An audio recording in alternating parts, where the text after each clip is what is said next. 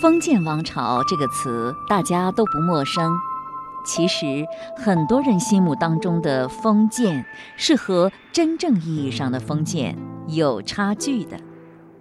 封建的真正意义是封赏土地，建立国家。西周武王、周公时期就进行了两次封土建国。本期节目嘉宾马庆西，主持人溪水。马庆西，山东省实验中学语文教师，对中国传统文化经典有着深入的研究和体验，深入机关、学校、社区进行讲座数百场。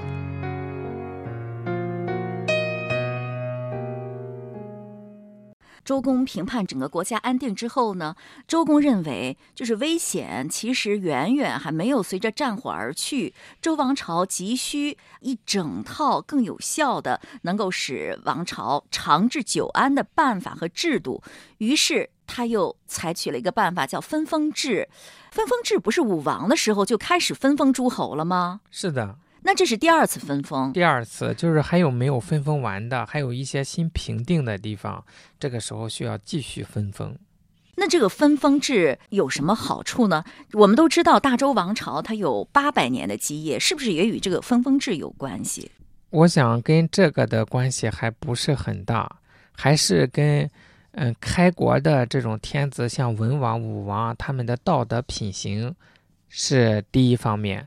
第二个方面呢，就是他们建立了完备的礼乐制度，主要还是靠这个分封制。实际上这才是真正的封建制，就是封侯建国。当时之所以采取这样的制度，还是从人情好的方面出发。比如说分封的大部分以同姓为主，就是周家，那么有好多儿子都分出去，还有远一点的再分得远一点。我们好的想法就是一旦有别的地方有叛乱，大家都是一个共同的祖先，那么肯定比外人要可靠一些，这样就好像一棵大树伸出来好多枝叶一样，说到根本上大家还是一体的，它出于这样的政治考虑。但是事实上我们看分封制后来，就包括当时来说，兄弟们、亲兄弟们之间，有的时候为了权力都会反目成仇，越往后传越远呢，彼此之间恐怕思量的更多的是个人的得失，嗯，很难再有这种情感上的交流。尤其是不说是周家这么大的天下，就像我们后代在家族制度解体之前，这种大家族里面，你看大房、二房、三房，大房再有三个儿子，二房再有两个，三房再有四个，就这么传下来之后，各房之间心思还是不一样。所以从现实的人情来讲，如果说每个人道德品行都很高，那么什么制度都好。如果是没有那么高，这种妄图以宗法制度、血脉关系来巩固政权的做法也是很难实现的。这就是到后来刘邦那个时候，因为秦朝首先采取了郡县制，废除了这种分封制，很快就灭亡了。刘邦就分析他们灭亡的原因，其中得出来一条结论，就是是不是他们没有采取分封制，所以大家造反的时候没有一家子来帮助，这么快就灭亡了。于是他就大封姓刘的我做王，结果不出几年，这些王都联合起来造反。由此也证明，分封制并不是让周王朝绵延八百多年的一个根本的原因，甚至都不是一个必要的因素。我想，一个王朝延续的久远，跟这个王朝本身的礼乐制度、跟统治者的个人修养有很大的关系。就是这种文化的传统，这种精神的影响，它是能绵延很久的，是吧？是的，是的。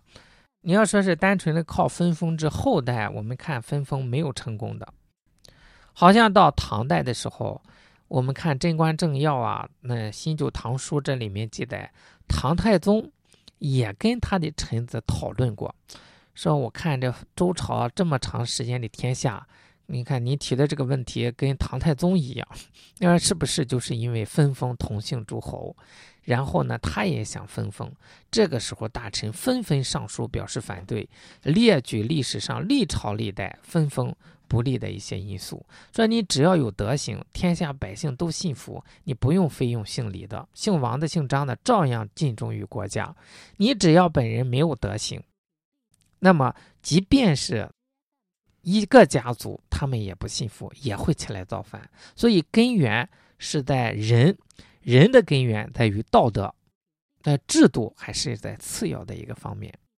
自古我们古人就讲有治人然后有治法，就是说有这样好的人，然后才能执行好这样好的制度。如果光有好的制度没有好的人，那么好坏人来执行这个好的制度，也会把制度执行坏。嗯，就像我们现在讲说，我们一一味的强调制度是不合适的，必须是领导干部的官德修养和制度的完善相提并论。那如果这个制度本身没有洞可挖，没有那个漏洞，但是如果是一个坏的领导干部，他千方百计，必定制度没有完美的，他要挖出个洞来。那如果是一个好的官员来执行这个制度，这个制度有不完美的地方，他在执行的过程当中，出于自己的道德考虑，他会弥补这些不足，阻挡这些不足带来的害处。这就是说，一个好人能把坏制度执行成好制度，一个坏人能把好制度执行成坏制度，就是这样。但是人他是有善有恶，或者是他可以变成好人，也可以变成坏人的。您说的这一个呢，就是一般人。所以有的人，比如说他资质非常好，他天生就善，有这样的人。嗯、呃，太少了，少，所以叫生而知之者非常少，这样的圣人，大部分人叫中人之资。他说：“染之苍则苍，染之黄则黄。”那么这个时候就看出来，还是那个话题，就是要从小的教育，我们教育他要向善，这是第一。第二，为他择友的时候要择善友，这样一路引导着他，一直到成年。那么性情比较稳定了之后，这个时候出来做官，我们还是比较放心的。古人一般采取这样一个步骤。朱元璋当年也是分封过藩王，是吗？后来反叛了。是的，是的。当时也是有大臣出来反对，是他还把人给摔死了。嗯，所以说这个分封啊和不分封啊，不是决定周朝是否能绵延这么多年的一个重要的因素。那个郡县制就比这个分封制要好一些喽。刚才咱讲的这些制度是次要的。但还是起一定的作用的，起一定的作用，它是通过人来起作用、嗯、所以人是最主要的。下面我们就来说一说刚才我们谈到的能够让周朝存在八百年的这样一个最重要的制度，就是治理作乐周礼。呃，那时候周公精心设计了一个更为伟大的工程，这就是治理作乐。周公创造性的发明了系统而完备的周礼，呃，号称是经礼三百，曲礼三千。你给大家解释一下，可能大家猛一听就不太懂，什么叫经礼三百，曲礼三千呢？实际上，我们现在提到的礼啊，在古代分三个部分，分周礼、仪礼和礼记。真正讲到周礼呢，它不是我们现在理解的礼的概念，它实际上是宪法，是周朝的宪法。至于说经礼三百，曲礼三千，这是一些我们具体要做到的，可能规定有三千威仪，所谓的就你在日常生活中需要这样讲究那样讲究，就是指它的数量，就是、啊、很细致。比如说称呼人怎么称呼，现在《弟子规》里面讲的啊，为人子应该怎么做的那一些，有很多都能在《礼记》里面找到依据。但是我们，嗯，必定看到的这个礼已经不是当年的礼了。哎、呃，周礼咱们现在研究的比较少，仪礼呢就是一些行为规范，礼记更多的侧重在是教育的这个方面，它有区分。现在谈这个话题呢，是离我们的生活相对来说不是很接轨。我们谈这个《论语》，经常谈到礼，三代不同礼都是有变化的。周礼呢本身是一部宪法性质的东西。那孔子最推崇的周公的礼乐是指的什么？周公的礼乐应该是各个方面都包括在里面。现在已经很难看到当年的这个礼了。比方说现代题字里更多的是后来以礼礼记里边的内容。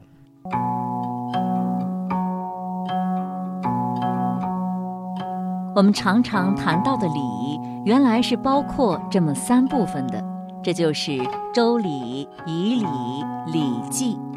打开今天的宪法，就知道周朝的周礼是什么了。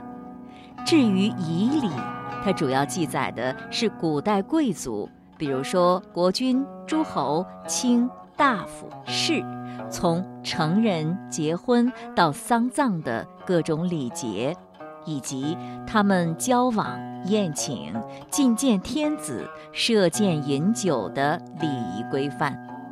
礼记大家就比较熟悉了，像我们都知道的《大学》《中庸》就是出自《礼记》，这是我国古代的一部记录了重要的典章制度、儒家思想的选集。总之，礼是一种形式，也可以说是一种载体。通过这种形式带来的是良好的社会秩序，表达的是人们互敬互爱的美好情感。由此可见，礼仪是社会文明和进步的标志。我们中华民族被称为礼仪之邦，这礼仪文化就是核心内容之一。而我们在恪守和享受着这几千年积淀的文明成果的时候，不应该忘记它，在中华礼乐文明的继承和发展中居功至伟的周公。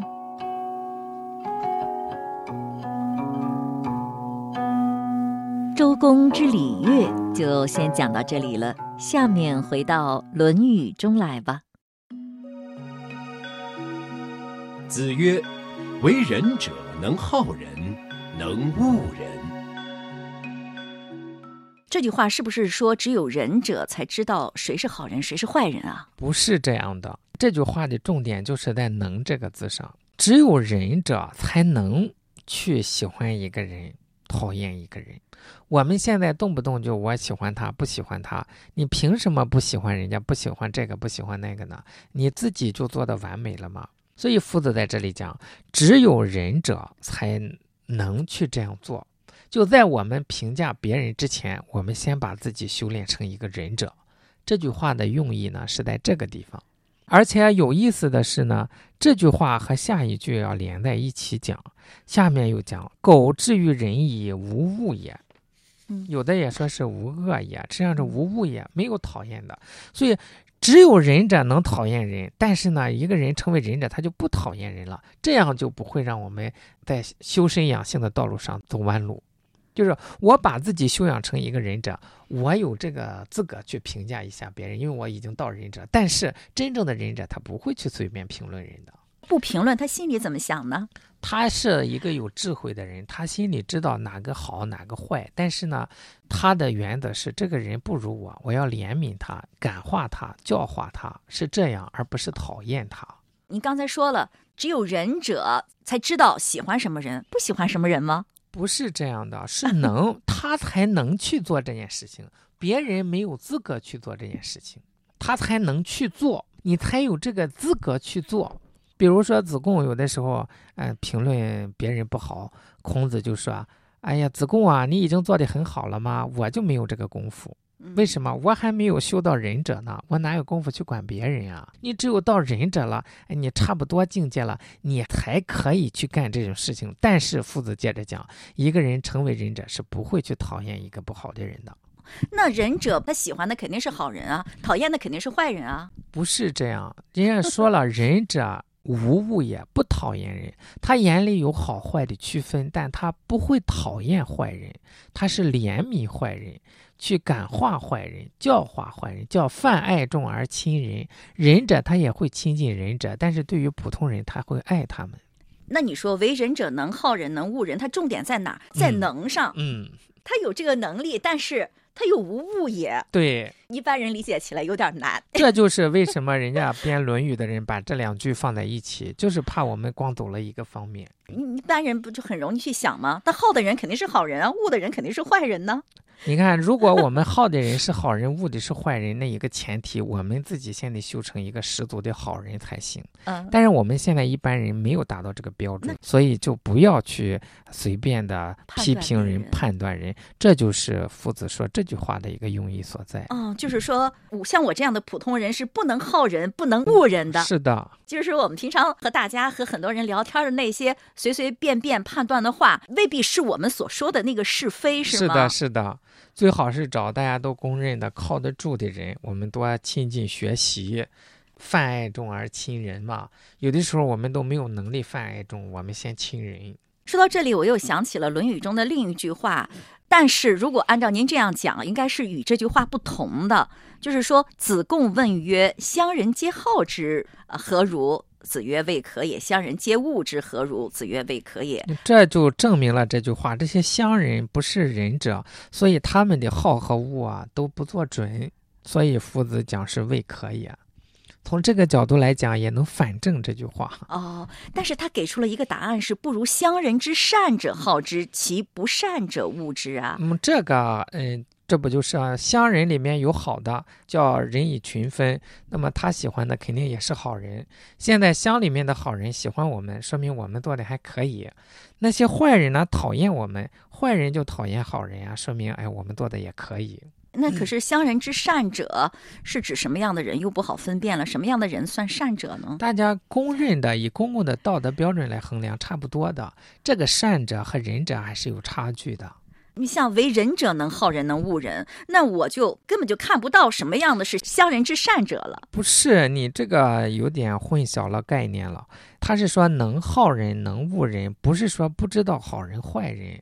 比方说没有完全的好人坏人，但是他好的成分多一点，他坏的成分多一点，嗯，我们都还是能知道的。那一般乡里的人善者多还是不善者多呢？这个就得看是个什么乡了。你像过去一般有什么乡绅啊，有族长，他们在乡里就比较有威望，人们比较信服，一般就应该算是善者了吧。您这个评价标准呢，是以他的身份等同于他的道德，这个标准还是不大合适。嗯，我们还讲土豪劣绅呢。有那过去在乡里比较有威望的是什么样的人？不是读书人道德水平比较高的吗？您看，这又是一个错误的理念，读书人未必道德水平就高。那乡里人他比较信服的是谁啊？就是这个人做事比较公正，比较无私，哦，大家公共选出来的这样一个人。但这样的人我感觉一般是比较有智慧的。首先是有道德，然后才是有智慧。嗯，应该有智慧才有道德吧？是，我是说他本身有了道德，大家才能选他。嗯，呃，然后他又有智慧处理事情，这是从我们一般人来看他的时候，嗯，就是他未必是个读书人，嗯，未必当过什么官。嗯，对对。但是因为他道德比较好，乡里人都信服他。哎，你说的这个就抛开了一些无所谓的条件，直接探到了本源上。嗯，为什么这个字不能念恶呢？无恶也。也可以啊，但是一个人只要立志要做个仁者，他就没有坏处了吗？这个有点太绝对。那如果要有志于做一个仁者，应该从哪些方面去努力呢？是不是就要改过呀？你以前讲过。不是的，仁者仁也，亲亲为大，这是孟子讲的。亲亲就是亲近父母，说我想到自己要想到别人，别人里面跟我最亲近的就是我的父母，所以要行仁，从孝悌入手。咱们前面不是讲了吗？孝悌也者，其为人之本与，从孝悌入手。嗯，所以这是经典前后都是能互相解释的。我们先来复习一下刚刚提到的这句话：子贡问曰：乡人皆好之何如？子曰：未可也。乡人皆恶之何如？子曰：未可也。不如乡人之善者好之，其不善者恶之。子贡问孔子啊，如果全乡的人都喜欢他，这个人怎么样呢？孔子说，还不能肯定这个人是个好人。子贡又问，如果全乡人都讨厌他，这个人怎么样呢？孔子说，这也不能肯定他就是个坏人。最好是全乡的好人都喜欢他，全乡的坏人都讨厌他，这样的人就一定是个好人。我觉得您不妨用这句话来衡量一下自己呀，是个好人还是一个坏人呢？再回到刚刚我们讲过的这句话中来，为人者能好人，能恶人。这句话告诉我们，只有仁者才有辨别的能力，能够辨别出一个人是好是坏，一件事儿是对是非。那一般人难道连辨别这么简单的是非的能力都没有吗？我个人的体验是，还真没有。自己认为是对的事情，未必就是对的；自己认为是错的事情，未必就是错的。为什么会这样呢？一般人的表现是这样的，你看是不是？第一，他的评判标准就是你对我怎么样，你对我不错，许给我利益，也给了我利益，够意思，这人不错。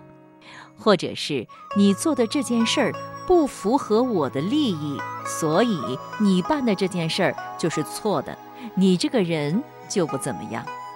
还有一种，明明知道这件事儿不对，这个人不好，但是他能给我带来暂时的利益，于是就坚持不懈，做下去，用下去。还有一种情况，他用什么标准来判断这件事儿呢？表面看起来类似的事情，我是这么办的，结果不错，你也应该这么办，你没有这么办，你就有错，这件事儿就是错的。就好像医生给病人看病，一位病人肚子疼，吃这种药好了，那下一位病人也肚子疼，不用看了，也吃这种药吧，因为上一位肚子疼的病人就是这么吃好的。实际上这运用的就是邻居家的小明的原理，人家的孩子是这样的，咱家的孩子怎么不这样呢？所以咱家的孩子不对。以上情况有没有发生在你的身边过呢？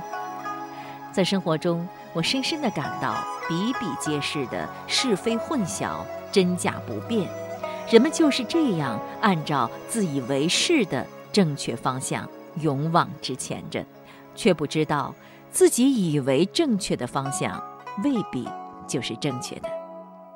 说到这里，我又想起了曾经在节目里讲过的郑国丞相子产的故事。他曾经在郑国推行田制改革，触动了很多人的利益，于是人们就作歌骂他：孰杀子产，吾其与之。谁能把子产杀了呀，我就助他一臂之力。三年之后，他们又唱歌赞颂子产：我有子弟，子产惠之；我有田畴，子产直之；子产而死，谁其嗣之？我有孩子，子产来教诲；我有田产，子产帮我经营；子产死了，谁来接替他呢？你看，子产还是那个子产，而人们看待他的态度却发生了一百八十度的改变。这不就是以今天的自己否定了昨天的自己吗？不过也有没变的，这就是人们判断是非的依据。三年来没有任何变化，这个依据就是我是否是获益者。好，这句话我们就先讲到这里了。刚刚我们还讲过这句话：子曰，苟志于人矣，无物也。我们都知道那句话，可怜之人必有可恨之处。我看反过来也成立，可恨之人必有可怜之处。有志于人的人，能够看到这个可恶的人背后的可怜的经历、可怜的想法、痛苦的感受，对他就没有厌恶，只有同情了。孔子被后世尊为至圣先师、万世师表的一代圣人，他的地位在近代遭际丰富，几经沉浮。他创立儒家学派，开创全新教育理念，对中国和世界有着深远影响，被列为世界十大文化名人之首。礼敬先贤，让我们走进孔子。转眼间，今天我们这个节目结束的时间又要到了，就让我们在这首《永恒孔子》中说再见吧。我是戏水，节目嘉宾马庆西。品读《论语》往期节目已上传齐鲁网、闪电新闻客户端，欢迎点播收听。你的仍然，两千年来穿越了所有的年代，我们追随你的足迹，任世界更爱，多少荣耀已褪去光彩。你的雅音回荡在天籁，激荡我们浪漫的情怀，让我们面对缤纷世界，向往和谐，向往未来。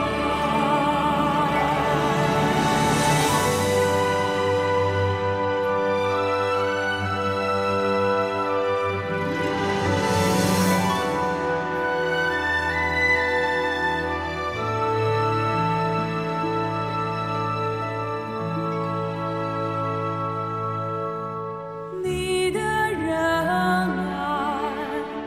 两千年来穿越了所有的年代，我们追随你的足迹，任世界更爱，多少荣耀